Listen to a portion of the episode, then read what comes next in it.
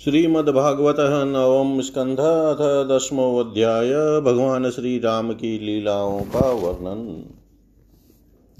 श्री शुकुवाच खट्वाङ्गाददीर्घबाहुश्च रघुस्तस्मात् पृथुस्रवाजस्ततो महाराजस्तस्माद् दशरथो भवत्।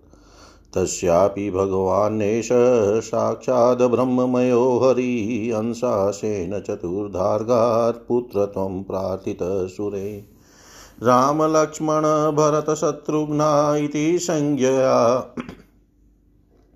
तस्यानुचरितं राजन् ऋषिभिस्तत्त्वदर्शिभिः श्रुतं हि वर्णितं भूरि त्वया सीतापते मुहुः गु गुवर्थे त्यक्तराज्यो व्यचरदनुवनं पद्मपद्म्यां प्रियाया पाणिस्पर्शाक्षमाभ्यां मृजितपत्तरुजो यो हरीन्द्रानुजाभ्याम् वैरूप्याचूर्पणख्याः प्रियवीरः रुषारोपितभ्रू विजृम्भस्त्रस्ताब्धिबदसेतु खलदवहन् कौशलेन्द्रोऽवतान् विश्वामित्राध्वरेयेन मारिचाध्या निशाचरा पश्यतो लक्ष्मणस्येव हता नेरितपुङ्गवा यो लोकवीरसमितो धनुरेशमुग्रं सीता स्वयं वरगृहे त्रिशतोपनीतम्।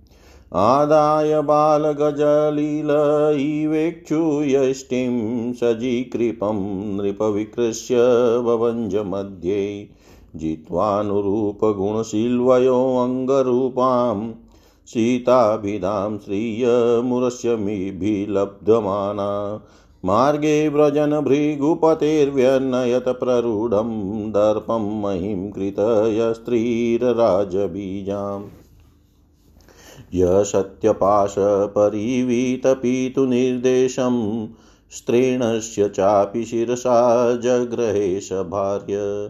राज्यं श्रियं प्रणयिनः सुहृदो निवासं त्यक्त्वा ययो वनमसुनीव मुक्तसङ्ग। रक्षस्व सुवर्यकृतरूपमस रूपं शुद्धबुद्धेस्तस्या करत्रिशीर्दूषणमुख्यबन्धून् जग्ने चतुर्दशसहस्रं पारणीय कोदण्डपानिरटमानुवासकृत्रम् सीताकथाश्रवणदीपितहृच्छयेन सृष्टं विलोकय नृपते दशकन्धरेण जग्ने अद्भुतेन वपुषाश्रमतोऽपकृष्टो मारिचमाशु विशिखेन यथा कमुग्र रक्षोऽदमेन वृकवदः विपिनेयसमक्षं वेदेह राजदुहितर्यपया पितायाम् भ्रात्रा वने कृपणवत प्रियया वियुक्तस्त्रीसङ्गिनां गतिमिति प्रतयश्चचार दग्ध्वात्मकृत्य हतकृत्यमहनकं बन्धं सख्यं विधाय कपिभिदयिता गतिं ते। बुद्धद्वातवालिनी हते प्लवगेन्द्रसैन्यै वेलामगात स मनुजोऽजभवाचिताङ्घ्रि यद्रोषविभ्रं विवृतकटाक्षपातं पातसम्भ्रान्तन् क्रं करो भयगीर्णघोष। सिन्धुः शिरस्य हर्णं परिगृहं रूप परिगृह्यरूपी पादारविन्दमुपगम्य बभाष एतत् न त्वां वयं जडधियो नौ विदाम्भुमन् कूटस्थमादिपुरुषं जगताद जगतामधीशम् यत सत्त्वतः सुरगणा रजस प्रजेशा, मन्योश्च स भवान् गुणेश। कामं प्रयाहि जहि विस्रवशो वमेहं त्रैलोक्यरावणं वाप्नुहि वीरपत्नीं। भग्निः सेतुमिह ते यशसो वितत्यै गायन्ति दिग्विजयिनो यमुपेत्य भूपा। बदद्वौ दधौ रघुपति विविधाद्रिकूटै शेतुं कपीन्द्रकरकम्पितभूरुहाङ्गै सुग्रीवनीलहनुमतप्रमुखैरनीकैर्लर्का लर्कां विभीषणदृशा विशदग्र ददाम सावानरेन्द्रबलरुद्धविहारकोष्ठ श्रीद्वारगोपुरसदो वलभिविण्टकाम् निर्भज्यमानधिषणध्वज हेमकुम्भ शृङ्गाटका गजकुलेर्लदिनीव घूर्णा रक्षपतिस्तदवलोक्य निकुम्भकुम्भ धूम्राक्षदुर्मुखसुरान्तनरान्तकादीन् पुत्रं प्रहस्तमतिकाय विकम्पनादीन् सर्वानुगानसमहीनोदत कुम्भकर्णम् तां यातु दानपृतनाम शिशूलचाप प्राशर्ष्टिशक्तिशरतोमरखड्गदुर्गाम् सुग्रीवलक्ष्मणमरुतसुतगन्धमाद नीलाङ्गदक्ष पनसादिभिरवितो गतान् विरोगात् ते अनिकपा रघुपतेरभिपत्य सर्वै द्वन्द्वं वरुतमीभपतिरथा स्वयोध्ये जग्नुद्रुमे गिरिगदेषुभिरङ्गधाद्या सीताभिमसहत मङ्गलरावणेशान्। रक्षपति स्वबलनवष्टिमेमवेक्ष्य रुष्ट आरुह्ययानकमथाभिससार रामम्।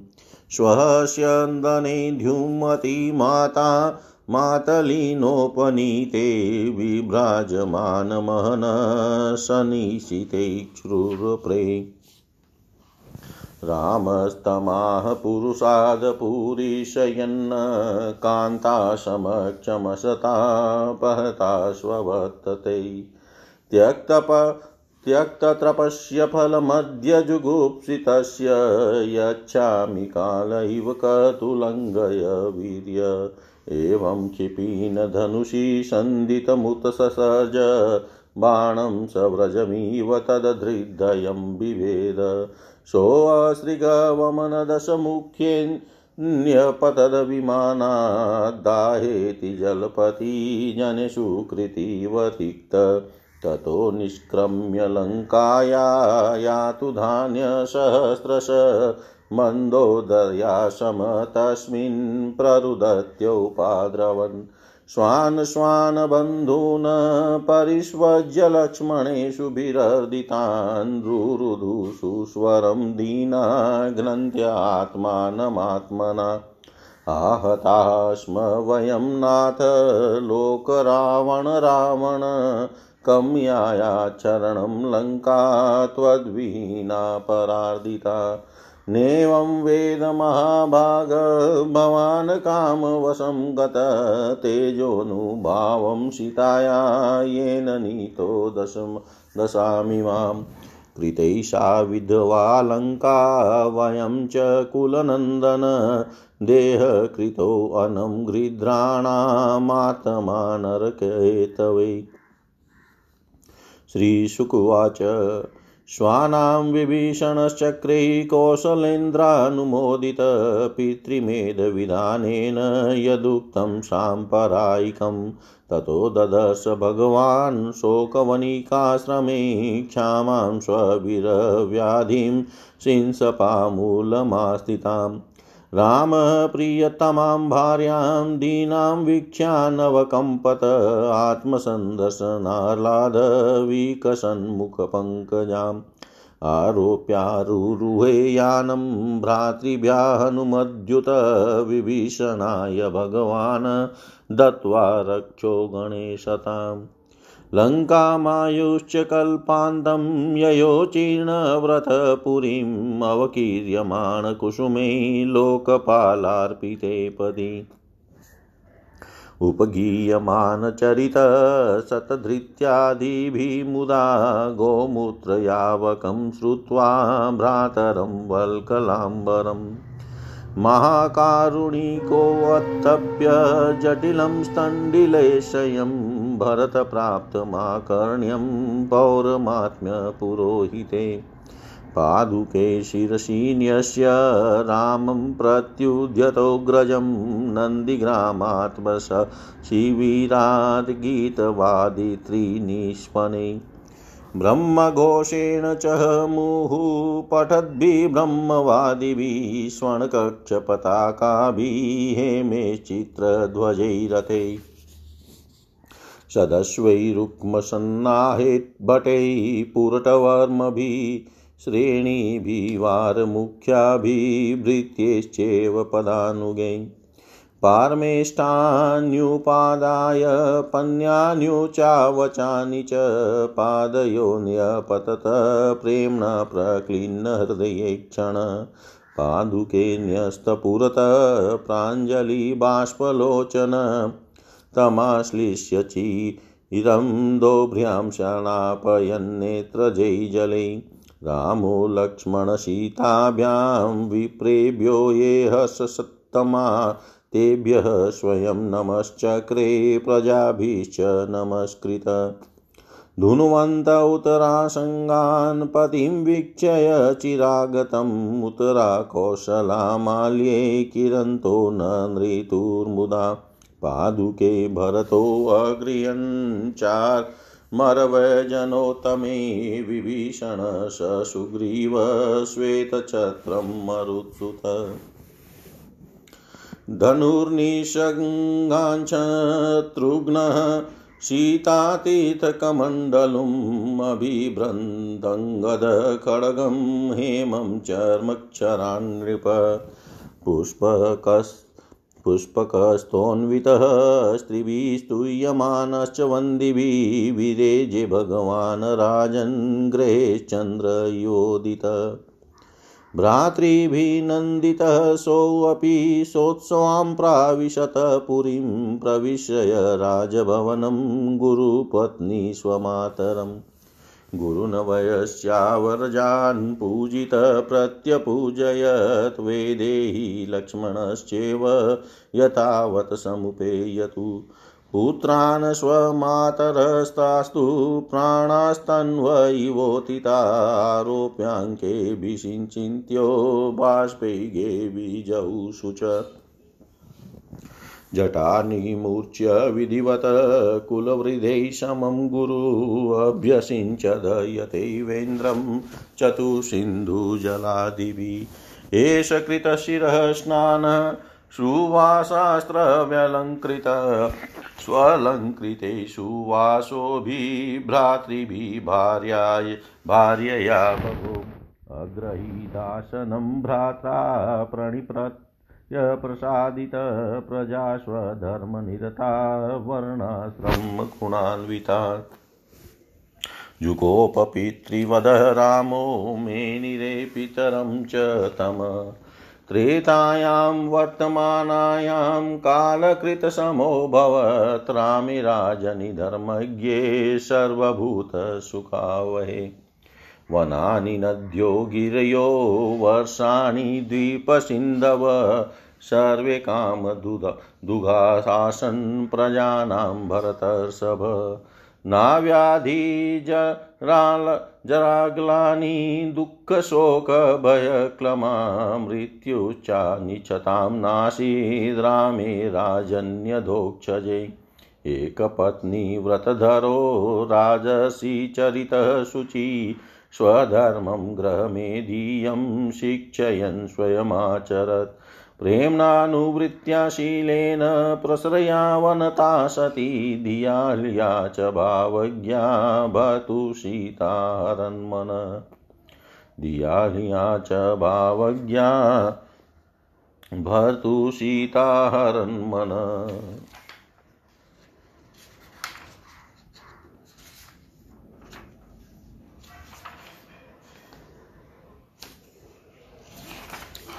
श्री सुखदेव जी कहते हैं, परीक्षित। खटवांग के पुत्र दीर्घबाहु और दीर्घबाहु के परम यशस्वी पुत्र रघु हुए। रघु के अज और अज के पुत्र महाराज दशरथ हुए। देवताओं की प्रार्थना से साक्षात परम ब्रह्म परमात्मा भगवान श्री हरि अपने अंशांश से चार रूप धारण करके राजा दशरथ के पुत्र वे, उनके नाम थे राम, लक्ष्मण, भरत और शत्रुघ्न। परीक्षित सीतापति भगवान श्री राम का चरित्र तो तत्वदर्शी ऋषियों ने बहुत कुछ वर्णन किया है और तुमने अनेक बार उसे सुना भी है।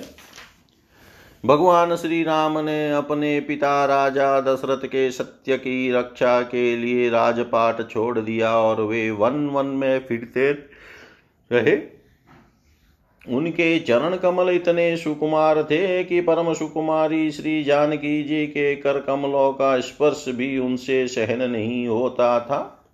वे ही चरण जब वन में चलते चलते थक जाते, तब हनुमान और लक्ष्मण उन्हें दबा दबा कर उनकी थकावट मिटाते।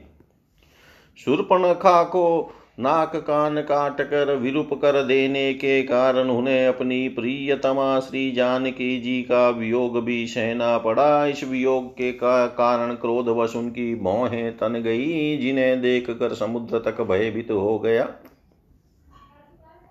इसके बाद उन्होंने समुद्र पर पुल बांधा और लंका में जाकर दुष्ट राक्षसों के जंगल को दावाग्नि के समान दग्ध कर दिया। वे कौशल नरेश हमारी रक्षा करे।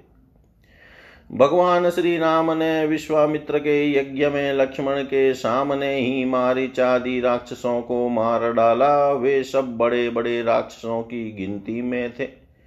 परीक्षित जनकपुर में सीता जी का स्वयंवर हो रहा था। संसार के चुने हुए वीरों की सभा में भगवान शंकर का वह भयंकर धनुष रखा हुआ था। वह इतना भारी था कि तीन सौ वीर बड़ी बड़ी कठिनाई से उसे स्वयंवर सभा में ला सके थे। भगवान श्री राम ने उस धनुष को बात की, बात में उठाकर उस पर डोरी चढ़ा दी और खींच कर बीचों बीच से उसके दो टुकड़े कर दिए। ठीक वैसे ही जैसे हाथी का बच्चा खेलते खेलते ईख तोड़ डाले। भगवान ने जिन्हें अपने वक्ष स्थल पर स्थान देकर सम्मानित किया है, वे श्री लक्ष्मी जी ही सीता के नाम से जनकपुरी में अवतीर्ण हुई थी। वे गुणशील अवस्था, शरीर की गठन और सौंदर्य में सर्वथा भगवान श्री राम के अनुरूप थी। भगवान ने धनुष तोड़कर उन्हें प्राप्त कर लिया। अयोध्या को लौटते समय मार्ग में उन्हें परशुराम जी से भेंट हुई, जिन्होंने इक्कीस बार पृथ्वी को राजवंश के बीज से रहित कर दिया था। भगवान ने उनके बड़े हुए बढ़े हुए गर्भ को नष्ट कर दिया। इसके बाद पिता के वचन को सत्य करने के लिए उन्होंने वनवास स्वीकार किया। यद्यपि महाराज दशरथ ने अपनी पत्नी के अधीन होकर ही उसे वैसा वचन दिया था, फिर भी वे सत्य के बंधन में बंध गए थे, इसलिए भगवान ने अपने पिता की आज्ञा शिरोधार्य की। उन्होंने प्राणों के समान प्यारे राज्य लक्ष्मी प्रेमी हितेशी मित्र और महलों को वैसे ही छोड़कर अपनी पत्नी के साथ यात्रा की, जैसे मुक्त संग योगी प्राणी को, प्राणों को छोड़ देता है।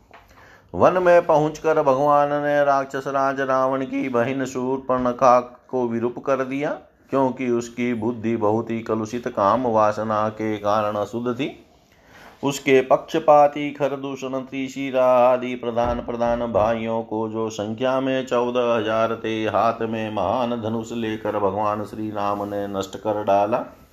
और अनेक प्रकार की कठिनाइयों से परिपूर्ण वन में वे इधर उधर विचरते हुए निवास करते रहे। परीक्षित जब रावण ने सीता जी के रूप, गुण, सौंदर्य आदि की बात सुनी तो उसका हृदय काम वासना से आतुर हो गया। उसने अद्भुत हरिण के वेश में मारिच को उनकी पर्णकुटी के पास भेजा। वह धीरे धीरे भगवान को वहाँ से दूर ले गया। अंत में भगवान ने अपने बाणों से उसे उसे बात की, बात में वैसे ही मार डाला, जैसे दक्ष प्रजापति को वीरभद्र ने मार डाला था।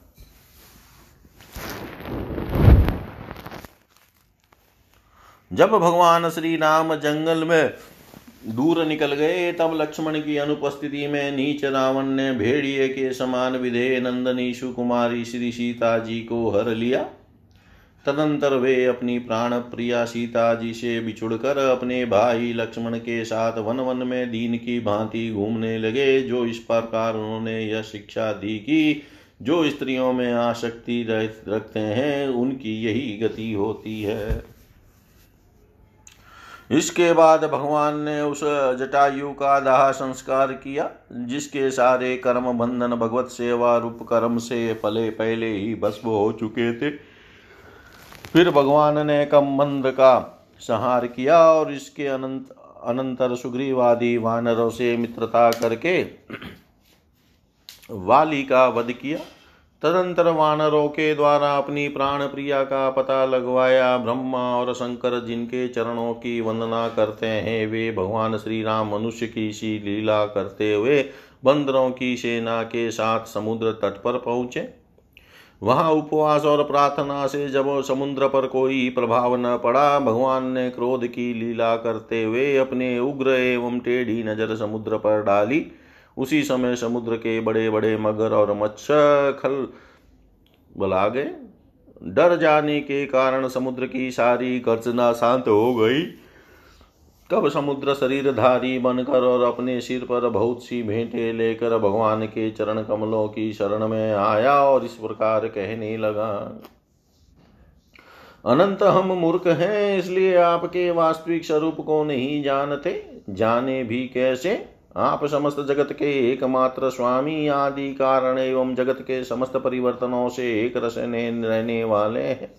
आप समस्त गुणों के स्वामी हैं, इसलिए जब आप सत्व गुण को स्वीकार कर लेते हैं, तब देवताओं को, रजोगुण की, को स्वीकार कर लेते हैं, तब प्रजापतियों की और तमोगुण को स्वीकार कर लेते हैं, तब आपके क्रोध से रुद्रगण की उत्पत्ति होती है। वीर शिरोमणे, आप अपनी इच्छा के अनुसार मुझे पार कर जाइए और त्रिलोकी को रुलाने वाले विश्रवा के कुपुत रावण को मार कर अपनी पत्नी को फिर से प्राप्त कीजिए, परंतु आपसे मेरी एक प्रार्थना है।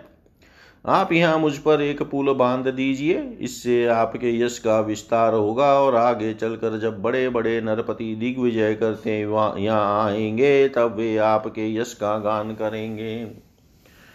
भगवान श्री राम जी ने अनेक अनेक पर्वतों के शिखरों से समुद्र पर पुल बांधा। जब बड़े बड़े बंदर अपने हाथों में पर्वत उठा उठा कर लाते थे, तब उनके वृक्ष और बड़ी बड़ी चट्टाने थर थर कांपने लगती थी। इसके बाद विभीषण की सलाह से भगवान ने सुग्रीव, नील हनुमान आदि प्रमुख वीरों और वानरी सेना के साथ लंका में प्रवेश किया। वह तो हनुमान जी के द्वारा पहले ही जलाई जा चुकी थी। उस समय वानर राज की सोने, सेना ने लंका के शहर करने और खेल के, खेलने के स्थान, अन्न के गोदाम, खजाने, दरवाजे, फाटक सभा भवन छज्जे और पक्षियों के रहने के स्थान तक को घेर लिया। उन्होंने वहाँ की वेदी, ध्वजाएँ, सोने के कलश और चौराहे तोड़ फोड़ डाले। उस समय लंका ऐसी मालूम पड़ रही थी जैसे झुंड के झुंड हाथियों ने किसी नदी को मत डाला हो। यह देख कर राक्षस राज रावण ने निकुंभ कुंभ धूम्राक्ष दुर्मुख सुरांतक नरांतक प्रहस्त अतिकाय विकम्पन आदि अपने सब अनुचरों पुत्रों मेघनाथ और मेघनाथ और अंत में भाई कुंभकर्ण को भी युद्ध करने के लिए भेजा। राक्षसों की वह विशाल सेना, तलवार, त्रिशूल, धनुष, प्रास, रिष्टि शक्ति, बाण, भाले खड़ग आदि शस्त्र अस्त्रों से सुरक्षित और अत्यंत दुर्गम थी। भगवान श्री राम ने सुग्रीव, लक्ष्मण, हनुमान गंधमादन नील, अंगद जामवान और पनस आदि वीरों को अपने साथ लेकर राक्षसों की सेना का सामना किया।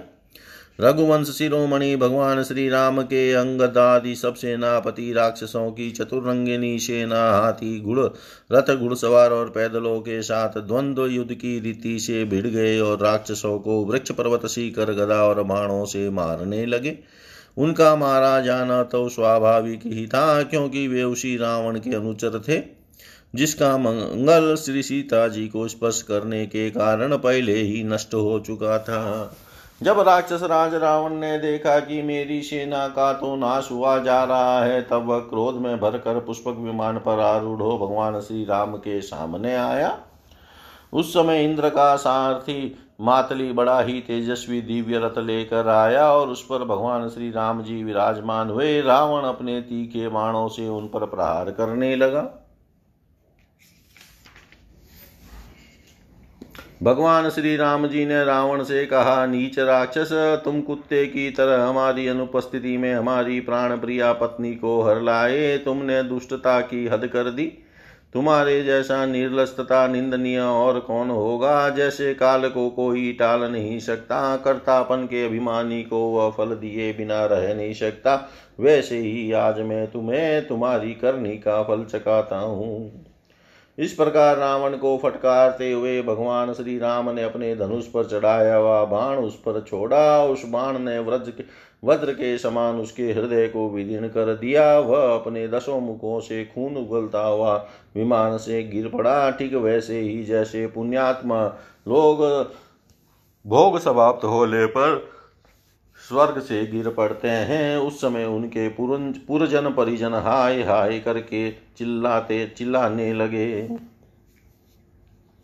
तदनंतर हज़ारों राक्षसियाँ मंदोदरी के साथ रोती हुई लंका से निकल पड़ी और रणभूमि में आई। उन्होंने देखा कि उनके स्वजन संबंधी लक्ष्मण जी के बाणों से छिन्न भिन्न होकर पड़े हुए हैं।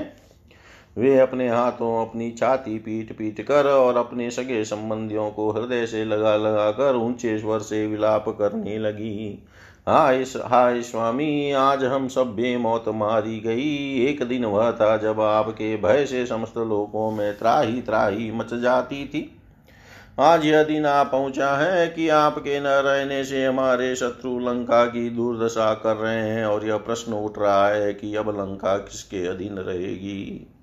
आप सब प्रकार से संपन्न थे, किसी भी बात की कबीला थी परंतु आप काम के वश हो गए और यह नहीं सोचा कि सीता जी कितनी तेजस्विनी है और उनका कितना प्रभाव है।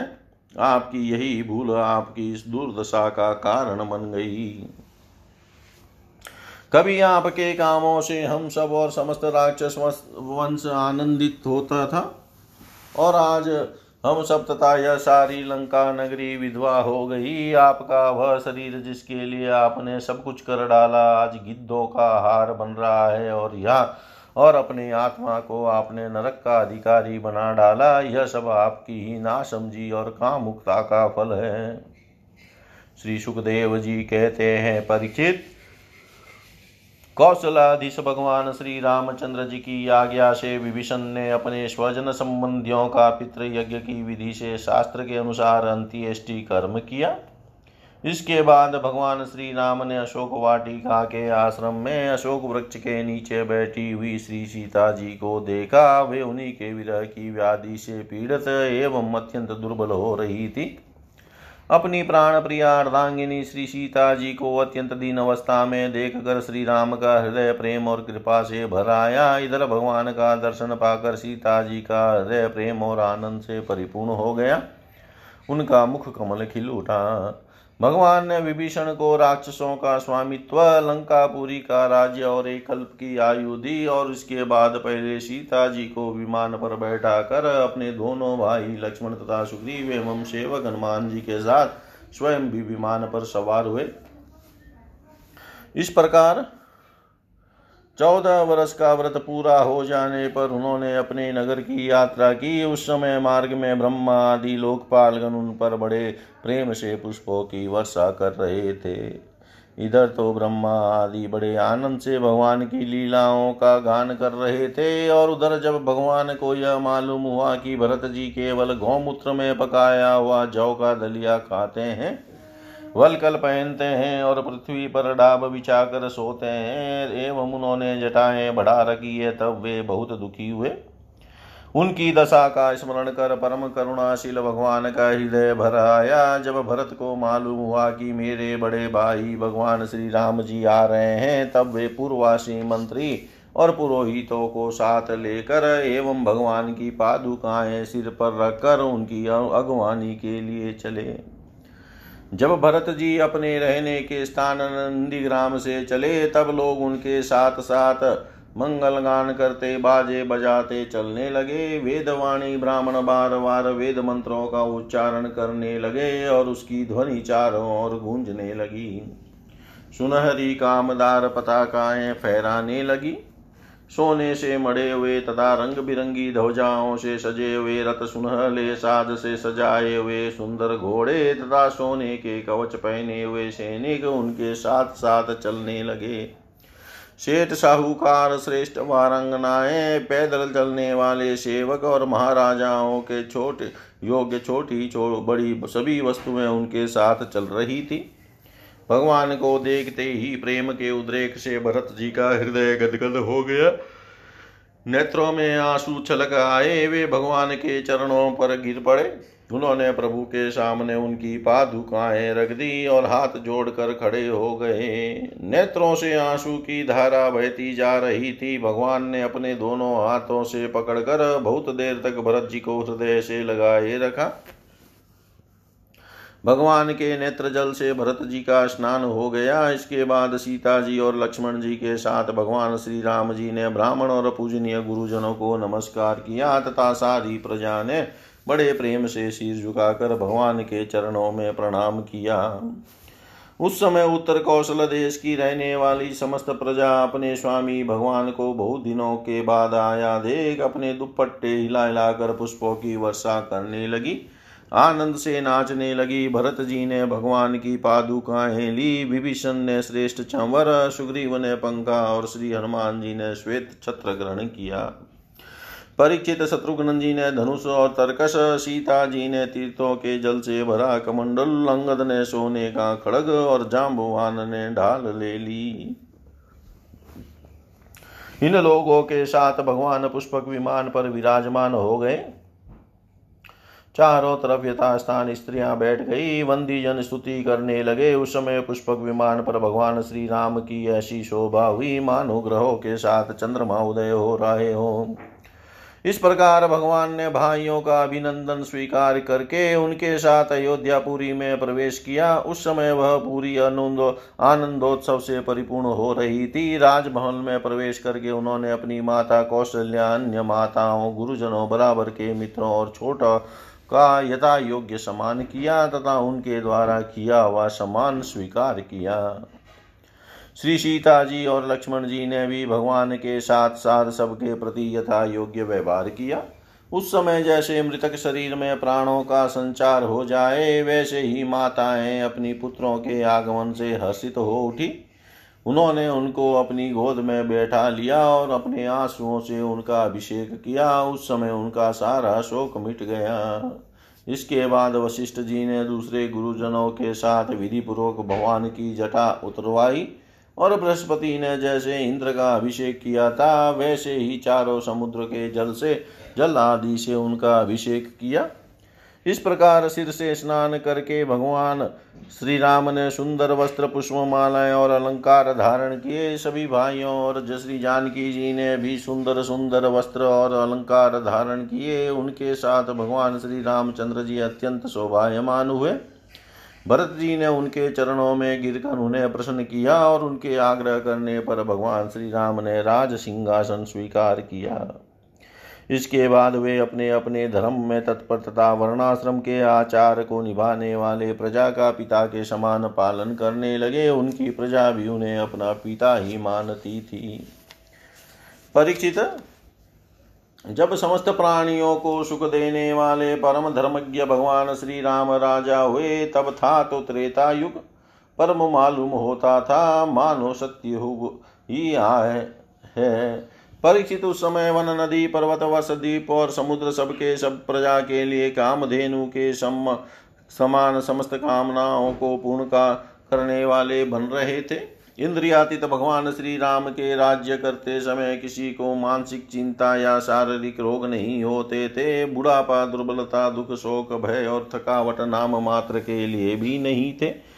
यहाँ तक कि जो मरना नहीं चाहते थे, उनकी मृत्यु भी नहीं होती थी। भगवान श्री राम ने एक पत्नी का व्रत धारण कर रखा था। उनके चरित्र अत्यंत पवित्र एवं राजस्यों के से थे। वे गृहस्थ चित स्वधर्म की शिक्षा देने के लिए स्वयं उस धर्म का आचरण करते थे। सती शिरोमणि सीता जी भी अपने पति के हृदय का भाव जानती रहती। वे प्रेम से, सेवा से, शील से, अत्यंत विनय से, तथा अपनी बुद्धि और लज्जा आदि गुणों से अपने पति भगवान श्री राम का चित चुराती रहती थी। इति श्रीमद्भागवते महापुराणे पारमहंस्यां संहितायां नवम स्कन्धे रामचरिते दशमोऽध्याय सर्वं श्रीशां सदाशिवार्पणम् अस्तु। ॐ विष्णवे नमः, ॐ विष्णवे नमः, ॐ विष्णवे नमः।